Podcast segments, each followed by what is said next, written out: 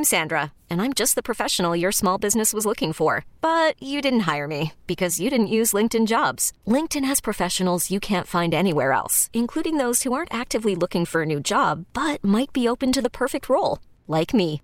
In a given month, over 70% of LinkedIn users don't visit other leading job sites. So if you're not looking on LinkedIn, you'll miss out on great candidates like Sandra. Start hiring professionals like a professional. Post your free job on linkedin.com slash recommend today. Hey everyone, Jeremy Shinewald here with another Smart People Should Build Things Venture for America podcast.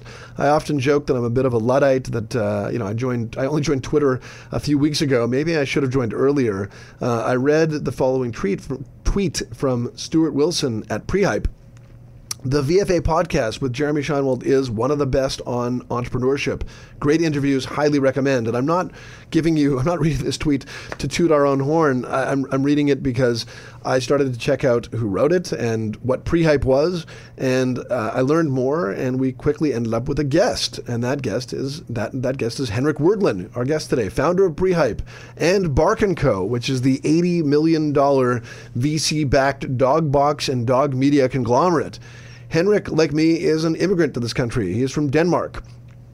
He started his career in media with the BBC, transitioned to product development with MTV, became an angel investor and an entrepreneur in residence, and ultimately started Prehype, which is a venture venture development firm. My, my, my mind always goes to Venture for America. It is a venture development firm. They either incubate ideas of their own or go into large companies and help them become more entrepreneurial and incubate new businesses. Prehype has had many successes. Managed by Q is one of them. Um, there's actually a pretty awesome article in the New York Times Sunday Business section, or sorry, Sunday Magazine, on managed by managed by Q and how it has done well by paying more for its staff. That's a model that um, I really believe in and, and have adopted from the beginning at my company. Um, but the biggest success uh, for Prehype so far, I would have to imagine, is Bark & Co., where Henrik is an, a very active co-founder. Bark & Co. was founded only a few years ago and now has a whopping $100 million run rate and is growing quickly. We'll get to our interview with Henrik very quickly, but a word about VFA. Venture for America is a fellowship program for enterprising recent college graduates who launch their careers as entrepreneurs and thus help revitalize American cities. After five weeks of training, VFA fellows spend two years in the trenches of a startup in an emerging U.S. city where they learn how to contribute to a high growth business. Afterwards, VFA provides the mentorship, network, and resources fellows need to become entrepreneurs. To learn more about Venture for America and to support our work, you can visit ventureforamerica.org. A little about me I launched the Mission Driven Group many moons ago. You can check out our brands at missiondrivengroup.com. And please remember to like our show our show on iTunes. It only takes a second and it helps us get more listeners. And to subscribe if you haven't subscribed. And you can follow me on Twitter. I've finally figured out just how useful it can be at Jeremy Shinewald. And now enough is enough. Enough of me. Here is our interview with Henrik Werdlin. Welcome to Smart People Should Build Things, the Venture for America podcast. Building things can be really hard, and entrepreneurship is often portrayed in the media as the sexy, or even worse, easy career path. Through this series, we plan to pull back the curtain and tell the gritty stories of entrepreneurship. We're striving to create a relaxed environment where entrepreneurs feel free to tell their stories. This is Smart People Should Build Things, the Venture for America podcast. Henrik, thanks so much for, for being here.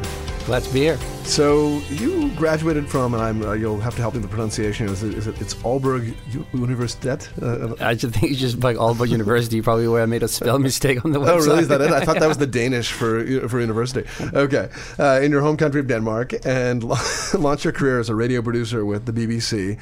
Is it safe to say that when you became a radio producer at the BBC, you didn't imagine that you'd be, you know, running an eighty million dollar, well, the eighty million dollar in VC backing?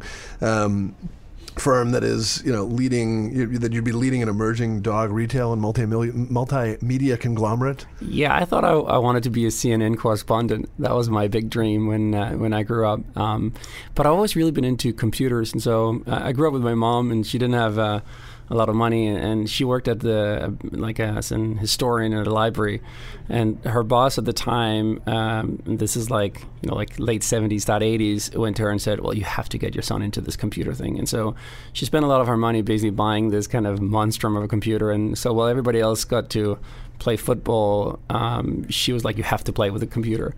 And so I've always been super nerdy and got into like FidoNet and Gopher and Veronica and all those kind of very early internet uh, things. And so I've always been intrigued about technology, but more what technology can do to solve problems and how, how it can help people tell stories than necessarily like the technology itself. So that was that was always in the back of your head. You you you left the the BBC, joined MTV, and I think MTV was actually somewhat of a force at that point already, and uh, and. Um, and you started working in product development, but I understand there's sort of an interesting story about about how you transitioned to product development or how you, your career in product development took off, where you kind of took a bit of a personal risk and just why don't you share the story, but uh, but championed your own idea in a, in, in, a unique way? Yeah, it sounds a little bit more rock and roll when I tell the story than I felt at the time. But um, I was actually just a producer at MTV, um, so um, I, I got into to run like a, a, TV show, like one of these clip and lick shows, which music videos, and then a host, and then music videos, and then um, as mentioned, I've always been like really into computers, and, and I was writing my final thesis at my master program, um, and so my bosses thought I was working really late because I would sit at work and basically write my thesis in the evenings. And one day, the my boss came down and said, "Hey, uh, you know about this computer thing? Like this internet thing to be something that people think is going to be big. Uh, couldn't we make a show about it?" And I kind of pondered a little bit about what that could be. And I came up with this idea that now sounds super trivial, but at the time, I guess was a little bit new. And the idea was that we could show user generated content in between the music videos. But the problem by showing, and this is where it gets a little bit nerdy, but the problem by showing uh, user generated content like webcam questions uh, and animations and emails on air is that you have basically the host that normally look like this three dimensional thing, and then you show a website and it gets this very flat look. Mm. And so it's really difficult to merge those two looks on air. And so the solution I had was to basically uh, take a camera, put it through a computer, make it a little bit of software that basically changed the percentage to look like a flash animation, and then show them on the same screen at the same time. And so the, the percentage looked like an animation, and then could talk about these other web elements, and they looked like they were in the same um, the same format. Now, the second smart thing about that was because the whole thing ran through a computer, instead of using seven people to produce a show, we could just have a producer and the presenter. And so you reduce the cost of producing a show quite dramatically. And so I came up with this idea, and I thought it was the best thing I've ever come up with. I was like, this is brilliant. Like, you know, please, everybody stop what they're doing. This is amazing. And I pitched, uh, pitched my, uh, my boss, and, and he was like, I don't get it. This sounds stupid. And then I got a bit stuck, and then I, uh, I went out and like bought the equipment, and I got a friend to write some code for me because it was a little bit too detailed to what I could figure out. And then I went into his office and I um, I basically put up while he's out of the office. And so he when he sat in his chair, he would look at all these monitors he had in front of in front of him and. Um, and uh, and so he can see it. And so he's like, okay, um, he try to make a pilot. So I made a pilot. Um, nobody in engineering liked it because they this was like running on a Windows NT machine, right? They were like, we're not going to have the blue screen of death on MTV. At this time, MTV Europe uh, transmitted to the whole uh, to the whole whole Europe, right? It wasn't just one one country. And so I thought it was a great idea to show them that it would work. And so I bribed a transmission uh, engineer to go live from my office at two in the morning uh, without really getting permission to go live from anybody. But it was a show called Alternative Nation. I think nobody's watching it anyway, so it's going to be fine. And uh, one of my friends was a presenter there, and so he basically hosted this show. And so the next day, uh, everybody was like emailing, calling about the show, and thought it was super good, but nobody knows what it was. And and uh, the president emailed me and said, "Henrik, do you know what's going on?" I was like, "I don't know anything about it because I was pretty sure I'd get fired." And he's like, "Don't ever do that again." But I want the show on air. and so uh, so I actually went from a producer there to become kind of running the products team uh, because that I basically took a little bit of a gamble. You mentioned there's a lot of there's a fair some tech speak in there, but or at least references to, to certain um, you know history of tech there. But the blue screen of death is certainly something that I remember from that period. That one I'm like, yeah, I actually do know what that what that is. That was terrible. definitely like Windows at the time would crash and it would just give you this blue screen and it would just thing and and so everybody's really worried that that would happen while we were on air. Um, but we went to the show. It it ran it it, um, it went on for three years And then uh, they basically asked me, well, that seemed to be a good idea. What else can we do? And then we came up with a lot of different things like SMS to TV. And so we started that off and and uh, we did just did a lot of interactive shows in So the back of that. Did, did that become kind of your, uh, you know, your your style? Like let's just let's just do stuff. I mean, because you know, Prehype is is um, you know all about helping companies become nimble and entrepreneurial, and um, and we'll get to Prehype, but like you know you're you're you're at MTV, which is you know a, huge organization itself, and it's part of a massive Viacom empire. empire Viacom empire. Um, how did how did you get that organization to move at your pace? Do you just keep doing your own thing and, and just hoping people just let you do your own thing? Kind of. I think a lot of people um, think that they basically talk a lot about ideas, but they don't really do them. And and you can actually go get quite far, I think, by actually just doing stuff yourself and finding a way of hacking your organization a little bit. And and so I- think it's your job if you want to be an entrepreneur, you want to be an innovator. It's kind of your job to kind of take on the emotional risk of of actually producing some of these ideas and make them come to life for people. And often I find that if you make something and it come to life for people, then get, people get really excited about it. And so my style, I guess, uh, back from then was very much let's just do stuff. Um, and uh, and I think, um, but I, I think in fairness, like, and there's a Harvard Business Review article about this, and it makes it sound like it was like a super rebel move, and I guess it sounds a little bit like that. But the reality is that MTV at the time was a was a wild place, and so uh, and so I think I had a little bit of the permission. I had my boss kind of knew that I would do stuff like that, and so.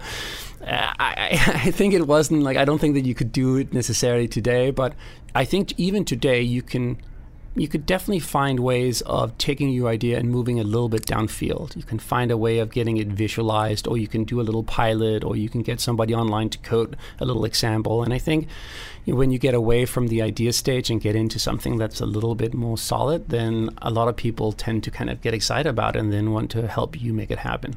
I'm I'm I'm going to jump ahead for a minute here. I, I, I'm curious now if people know this about you and know know your history at where you are now and are like constantly breaking down your door and being like, "Here, I did this," and you're like, "Well, you can't do this all the time, guys." We definitely have. I think.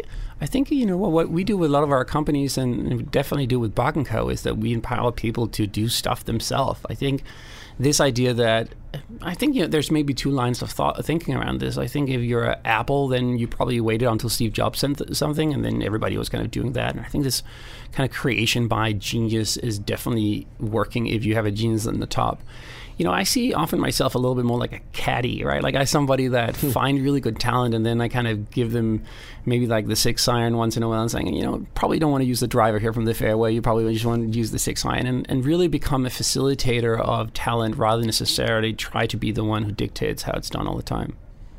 So, okay, well, we'll, we'll take a step back here after that. Jumping no, around. No, I'm jumping around. uh, I, mean, I just got I get curious about things and I just jump ahead and then I lose my train of thought. So, uh, so you spent a few years um, at Joost as, as, as chief creative officer, at which Joost was a, a $50 million Sequoia-backed online video startup, and it was the brainchild of two Skype co-founders. Um, it seemed to have everything going for it. And uh, I mean, I remember the name. I was like, it, it's amazing how fast the internet moves. Because I was like, yeah, I remember Joost. Um, It's a Dutch first name, so everybody Right. in Holland was like Joost. That's uh, like like Peter, and so everybody was very confused about that. um, like, what, what, were, what were your takeaways from the from the Joost experience? You know what? I think obviously you think a lot about your startups and what worked and what didn't work. I think the the major takeaway for me, I guess there's two. Guess there's always three. I just don't know what the third one is right now. But this, but the first one is I think our business model at the time just didn't work. We were convinced that we could aggregate enough customers or users that we could make a, a free version that was advertising based, and we definitely got like in the millions of people to use it. I think what Hulu showed us was that you basically, if you have more of a freemium model, and so you have a subscription model that's um, that you can apply, and you can get the unit econo- economics to work, then you have a business that have more sustainability. And so, I guess uh, maybe it's because I'm from the East Coast or from Europe, but uh, I I definitely believe when we do startups now, a lot of the companies that we've done now, or or Managed by Q and uh, Anco, they have pretty solid business models from day one, and they're not necessarily then as crazy revolutionary as some of the stuff you see coming out of the Valley. But they're a little bit more sensible. Um, and so I think that's one thing I, I learned from that.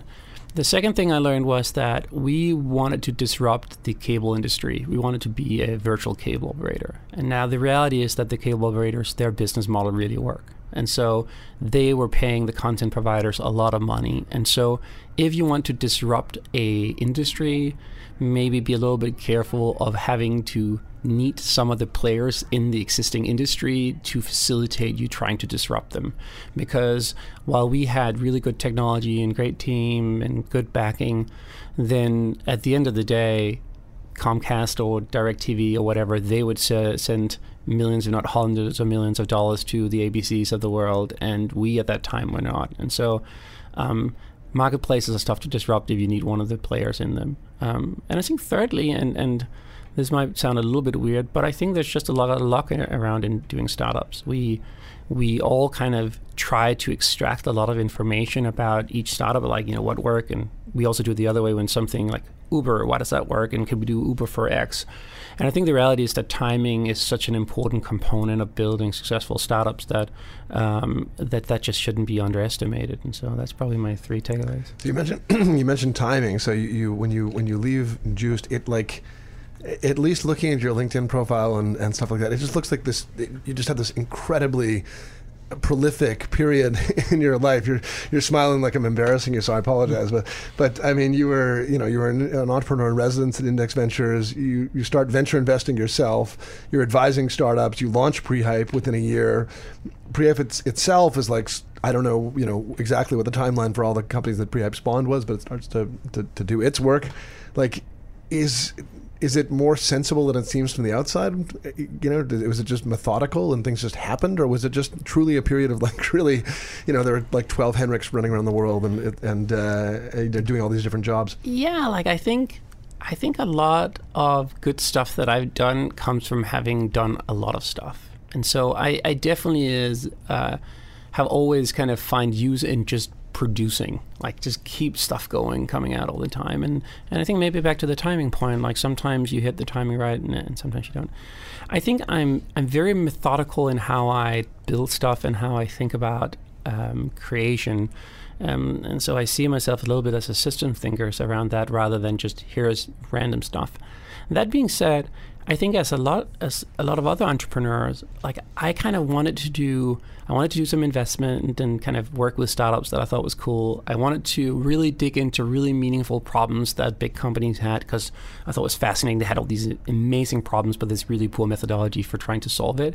And I kind of wanted to do my own stuff. And every time I kind of told people that I would do those three things, everybody was like, "Hey, that's totally unorganized. You have to focus on one thing and one thing only." And so my little bit of a stupid trick was like, hey, wait a minute, if I make a company that makes those three things and say I just focus on the company, then people would pretty much get off my back and say, well, that's very focused. You're just concentrating on Prehype.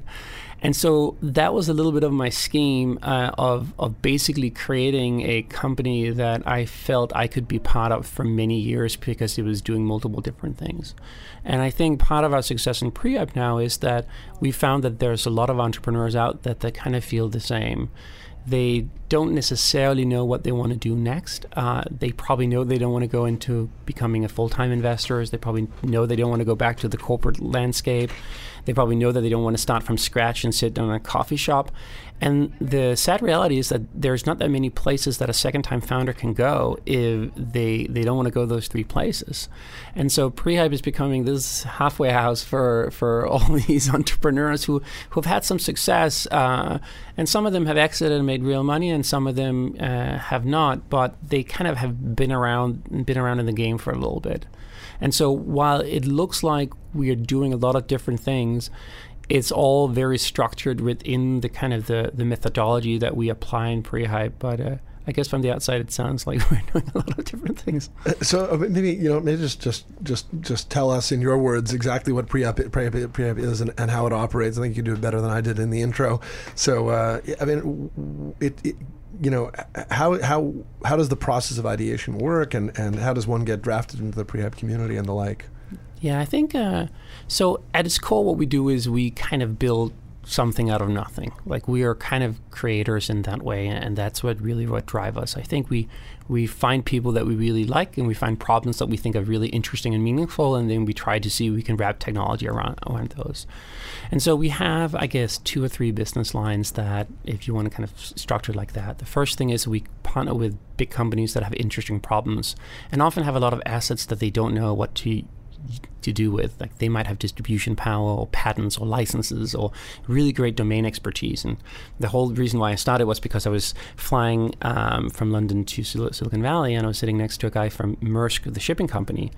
And I asked him, What's your biggest business problem? And he said, Well, I'm shipping a billion dollars worth of empty containers from the US back to China every year.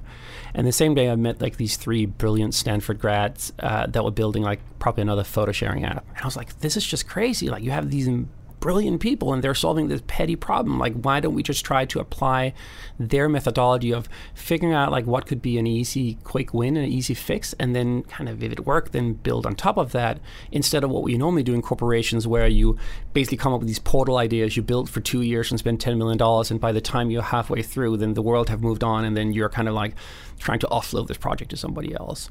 And so if we can apply the methodology of the of the startup world to big problems that corporation have, we could do something re- meaningful together. Specifically, we can align the incentives, and so that we can compensate these entrepreneurs where if they made a huge hit, they would make real money, and if they didn't, then it would be super cheap to try. And so that the big companies would basically be able to reduce the risk of innovation by reducing the cost for unsuccessful pro- projects, but they would be costly, and but fairly costly if it was a huge win. So our first business line do that. We operate in uh, London, Copenhagen, uh, Sydney, and here in New York, where we basically partner with companies like News Corp or Verizon or Mondelez or Danone or Royal Bank of Scotland, Leo Pharma, and, and, and well-known companies.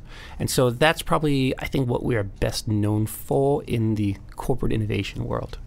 Um, then we build our own stuff. And so a lot of us are entrepreneurs at heart. And so sometimes when we've been exposed to a lot of interesting R&D teams or we've been on a corporate project, then we get the itch and we're like, well, it could be fun to do something ourselves again.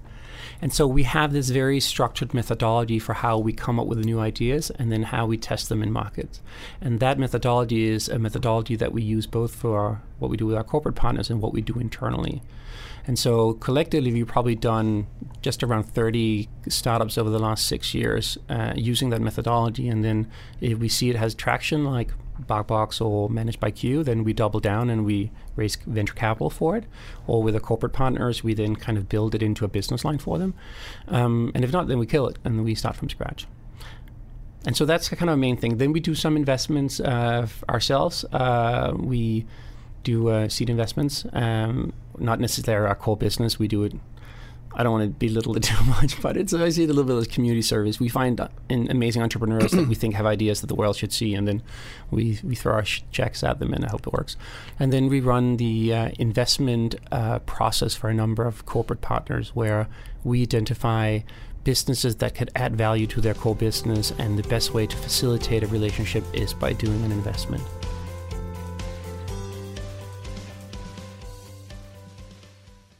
Welcome to Play It, a new podcast network featuring radio and TV personalities talking business, sports, tech, entertainment, and more. Play it at play.it.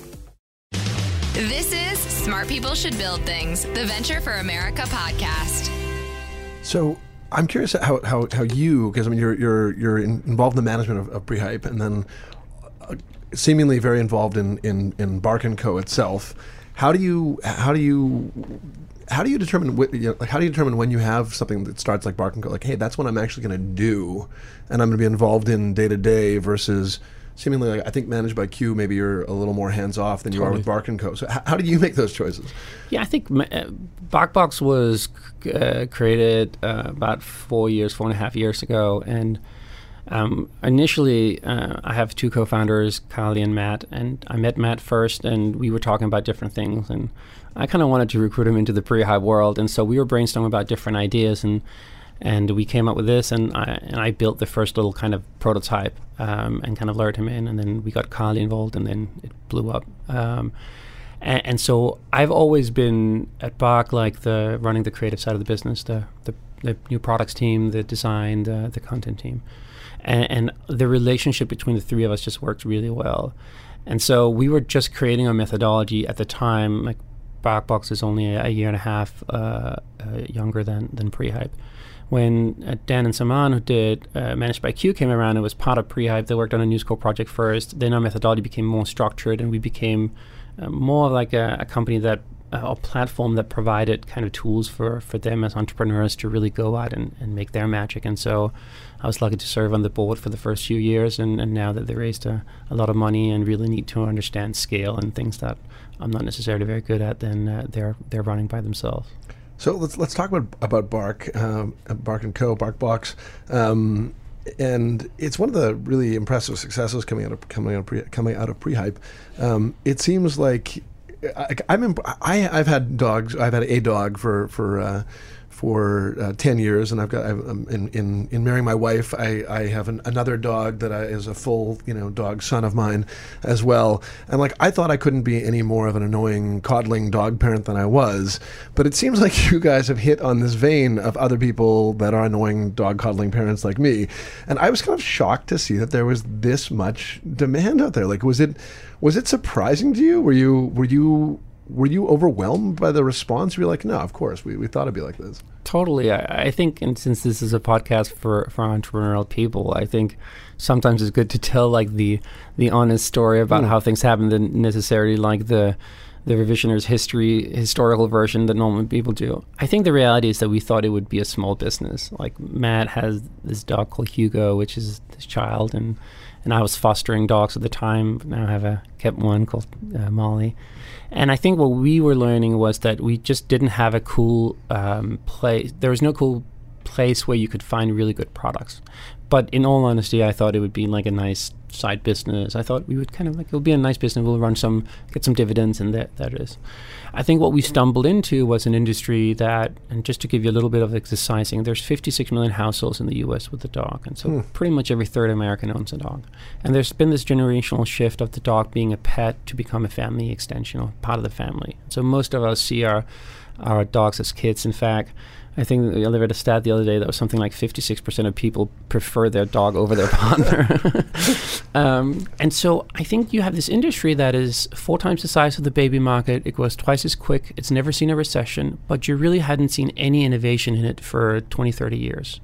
And so by applying technology and applying this uh, understanding that people basically saw their dog as part of the family, we were like, hey, wait a minute, if, if BarkBox is growing so quickly, and the products that we find and the products we create are so successful, maybe we can create what I refer to as a full stack company where we don't see ourselves as merely a box distribution company, but we see ourselves as Bark & Co., like a next generation Disney for dogs and their people.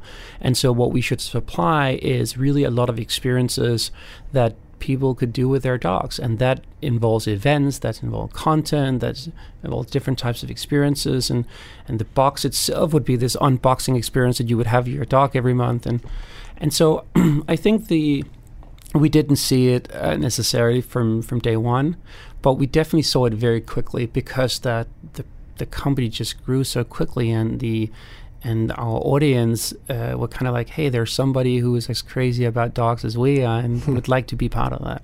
I mean, can you tell us about about the the like the growth and the the breaking points? Like, I, I think I remember you saying to me, we talked a little bit before. You, you saying that you had a ton of subscribers before you were even live, just by like word of mouth and stuff like that. Yeah, sure. So, so we had uh, this uh, WordPress uh, site that I kind of made over a weekend, and Matt and I were going around and kind of saying to people, uh, people go like, "Hey, what are you working on?" And I was like, "Oh, working on this new thing. It's kind of like a box subscription thing for dogs." And people say, "Hey, that sounds pretty cool. You can just sign me up when you're ready." And I was like, "Hey, but I have Square on my phone, and they have a credit card, so I can just take your money now." And so the first 74 accounts, some of that, we just basically swiped on our phones. Uh, Matt was definitely better off kind of selling that in person than I was. Um, and then we're like, hey, wait a minute. Now we actually have to send boxes to people. And so um, Carly joined and really kind of went down and bought brown boxes on the in the post office, and, and we we wrote the we packed the first I think the first few months or three months whatever it was the first two thousand boxes we packed ourselves. I don't spell very well, so I wrapped Happy Holidays with two L's in all the boxes, and they were like, "What have you done?" Um, and so uh, we were just very lowbrow with how we were doing it, and and was kind of fixing the problems as they were coming, rather than what I think a lot of people get very anxious about is like, how do you scale? Um, and so a question we would have a lot was, how are you going to pack the boxes? And we were like, well, we'll do it ourselves. And people like, that won't scale. And I was going to kind of see how that could be a problem. But we only have like a thousand subscribers, and every um, once a month, a Thursday, we would have packing day, and so we would have very good cheese and wine, and we'd invite our friends over, and then we're like, "Hey, we're packing boxes," and then uh, and then it really started to take off for that. And now we have warehouses on East Coast, and, and there's like a professional operation, but we really only started to do that when we needed to have them. Was there a period of time at all when you were turning people away when you just you just couldn't meet demand? No, we've never we've never done that. Uh, we definitely had a few times where we tried new channels and suddenly they worked, and then we were a little bit scrambling to figure out how the hell we would uh, service them. But we've been fortunate enough with the business model that it's somewhat predictable. Like people sign up for three, six months, a year at a time, and so we often know a month in advance how many how many boxes that we need to do. The complexity is now where we have hundreds of SKUs, uh, and so a lot of people don't know, but we actually have hundreds of boxes that we send out. And so if your dog is small or big or medium, if it's have allergies, if it's what we call a heavy chewer, heaviture is a dog that's really amazing in in, in, in destroying uh, toys, and so we have all these different SKUs in the back end to really make sure that people get the box that's perfect for their dog. I was watching a, a, video of you on, I think it was on Inc., um, giving a tour of the of the Bark and Co. or, or BarkBox office, and um, and clearly, surprise, surprise, it's very dog friendly. Um, but I'm curious, like you know, you don't necessarily need to love dogs to be a very good accountant, let's say, or something like that. I mean, is is is it a prerequisite for for for uh, for BarkBox that uh, that that you need to really love dogs, or and and or is it even exclusionary? Could you be like, look, we just found the best darn programmer, or whoever it is, out there, and he's not a dog person. He's afraid of dogs, and we can't bring him in. Yeah, I think I think really if you want to build a generational brand for an industry, you need authenticity in what you're doing. I think customers are getting incredibly smart and savvy about understanding what is the true values that your company have. And especially now when you have so many touch points with the customer through social and through all your products. And so, yes, you definitely have to be com- a complete dog nut to, to work with us. And I think our customers understand that. And so, you see a lot of like jokes, like you're mentioning accountant, right? I, I, was in a budget presentation the other day, and I saw there was a little asterisk on one of the numbers, and it says like, "Please note this is in human years, not dog years." and so, uh, and so, I think I think we you need to really be able to uh, empathize and understand fu- fully the, the customers in order to uh, to make a successful company. And so, uh, yeah, we're probably not a good company if you if you don't like dogs. Okay, that's interesting. There's also a lot of them, right? You know, like if you have a hundred million Americans with a dog, right. then chances are that you have an incredible developer. And I think, I think a lot of the the amazing developers we have, for example, they're very passionate about building something that ha- has meaning, right? Where it's not just about creating an accountant software. It's about creating amazing moments between dogs and their people, and and I think that for many is a very very good cause. So you guys have, been able to diversify away from just being a box company. Um, there's Bark Post, which is kind of like dog media. There's Bark Live, which is events. Um, were these just natural growths, outgrowths of the outgrowths of the business, or is this the Prehype in you, where you're constantly like looking for opportunities to be entrepreneurial, to iterate, um, you know, or I mean, how did that whole how did that whole process work of growing outside of the box business itself? Yeah, we're definitely we're definitely big on. Um, I, I think it's probably a little bit of both. Uh, but Matt and Carly, I think, have, have really been pushing me also to take what I learned from other companies and really apply that to the dog world. And so, it's very. Uh, it's very meaningful to sit and spend some some some time with very smart people in the media industry, and then go back and think about how we can apply that to the dog uh, world. We have an internal uh, Prehype inspired team called Bog Beta, and so we use the methodology internally to build new uh, products. For example, we just launched last week um, a puppy pop-up store uh, where you uh, puppy pop-up store where you um, where you could go into the store with your dog and we would put an RFID vest on the dog and then we would have RFID uh, transmitters and all the toys. And so it was the first uh, store that was ever made that was designed for dogs just to run around and shop themselves. And then their owner would sit with their iPhone and basically or Android and then they'll be able to see basically what are the toys that the dogs like to play the most with. And so um, if we want to be the Disney for dogs, uh, we have to be able to merge experiences with content and with commerce to really make that um, a meaningful kind of like a holistic world that we're creating. And so it's always been part of the of the of the vision, but I think we definitely had the advantage that we had a bunch of pre people running around that was very kind of in tune with how do you um, invent and test and launch businesses very quickly. It's hilarious you mentioned this, like the, the dog running around. Like I, am I'm, I'm imagining myself amused as my bill is increasing, and yet we would do that for our dogs. I wouldn't do that for my children. Like I, I mean, I, my my daughter was wandering around pulling stuff off the rack, I'd be like, just put that back. Yeah. no, I think the reality is that with your dog, there's not that much you can do. You can go to the park and you can hang in the sofa, and so I think what we're creating, uh, all these new places that you can go. You know, we have open park night, which is a stand-up comedy night with your dog. We have um, we have uh, cooking classes where you. sorry, where you can learn to do treats with your dog. We have Bark Fest, which is this massive Coachella for dogs that we just did here on the West Side Highway and that we're doing in LA in October. And so, um, what we're doing is just trying to expand the quality time that you can have with your dog, and and I think people really like that.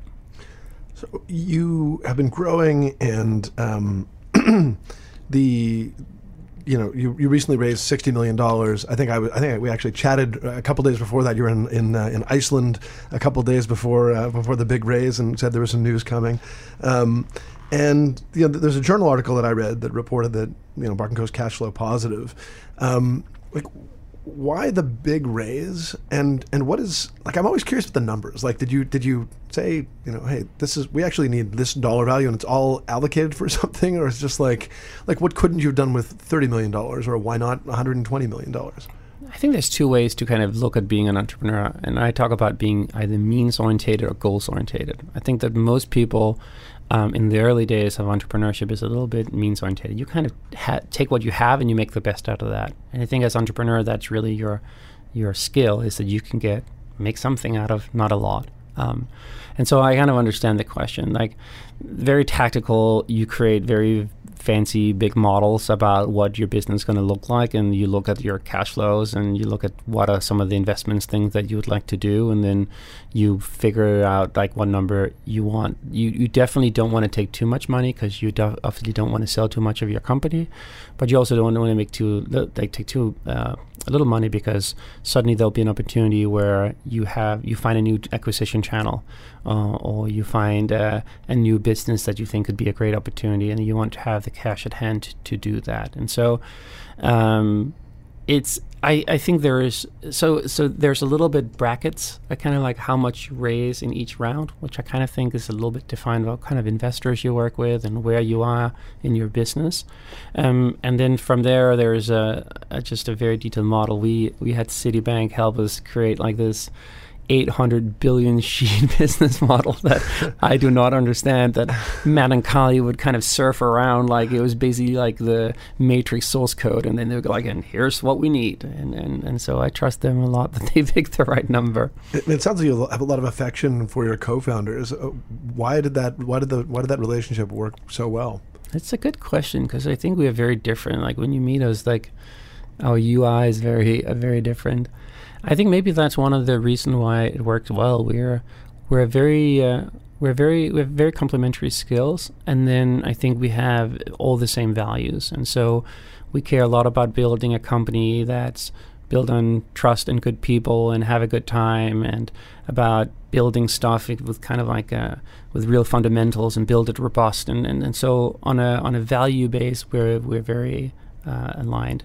And then they're just good at stuff that I'm very bad at. And so I'm in awe with some of the stuff they do all the time because I go like, holy shit, I could never have done that. Um, and so I think um, having those things like the very clear values that are very uh, shared values, and then have a very good, uh, and then people that do stuff that you don't do very well. That, that's good. And then I think we trust each other a lot to get on with what we are each kind of tasked to do. Like from a creative point of view, they are incredible supportive when I have a crazy idea. Uh, like we launched the Dognal, like uh, the Donald Trump dog toy. and I was like, hey, here's a crazy idea. And they're like, this is awesome. We should do that. And we should do Hillary Kitten also. and it could be really cool.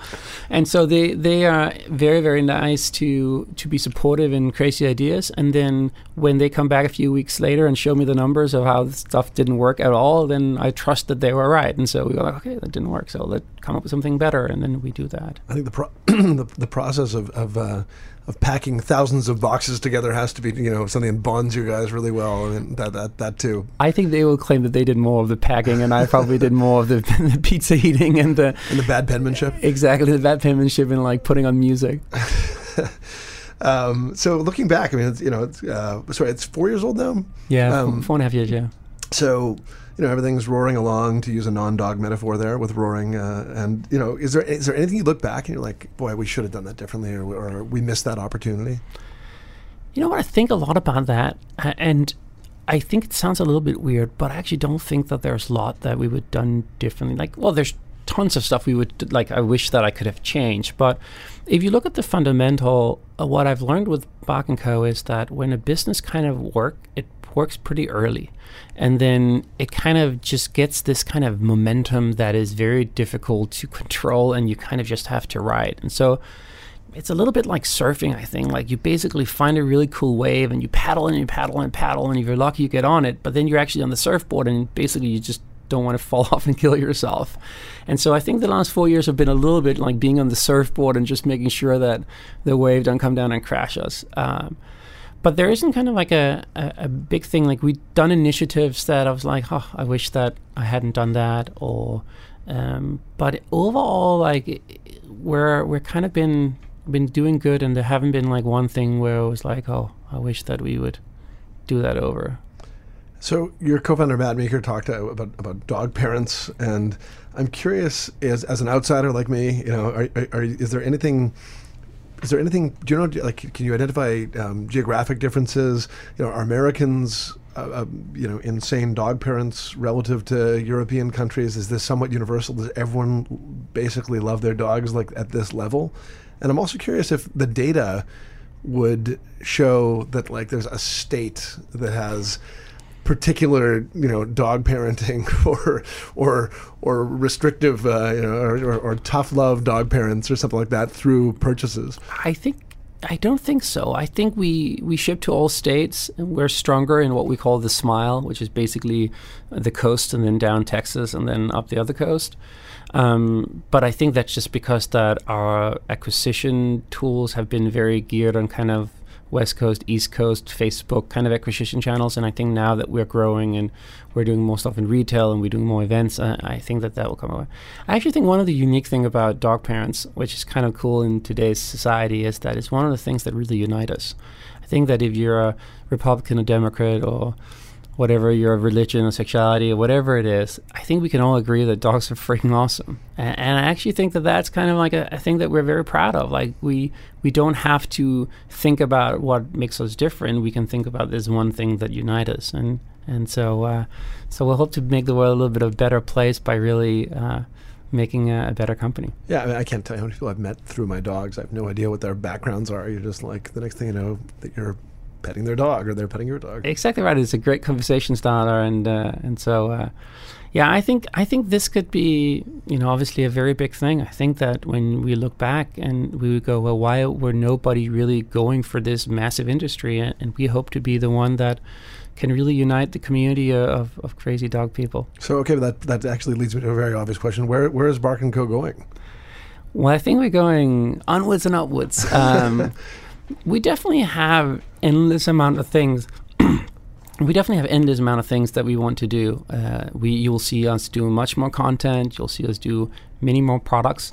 We have this pretty cool thing that we get. Uh, we shipped like 25 million products last year, and so we get detailed data about each of the product that goes out. And so I can tell you what squeakers, Labradors in Texas like. And we use this understanding to really build better products. And then we use our understanding for content to really create products that are both fun for the owner and the dog.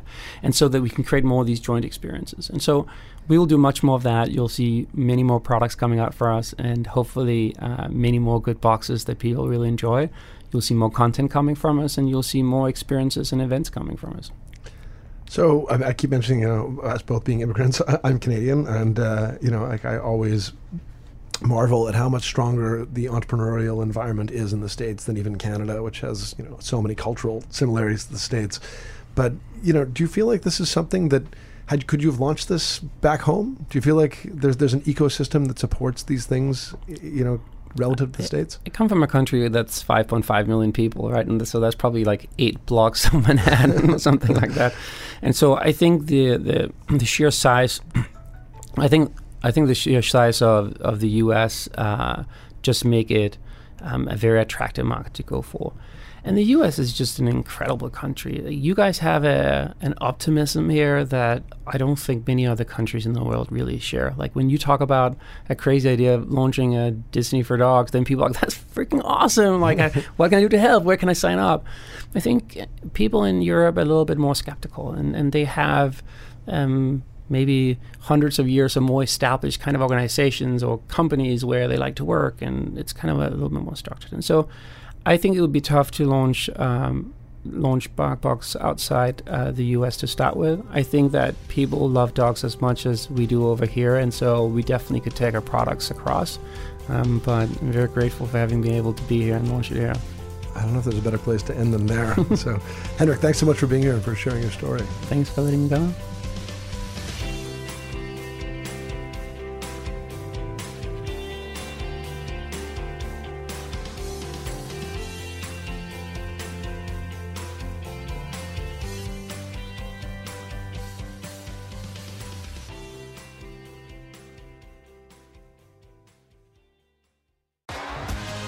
T-Mobile has invested billions to light up America's largest 5G network from big cities to small towns, including right here in yours. And great coverage is just the beginning. Right now, families and small businesses can save up to 20% versus AT&T and Verizon when they switch. Visit your local T-Mobile store today.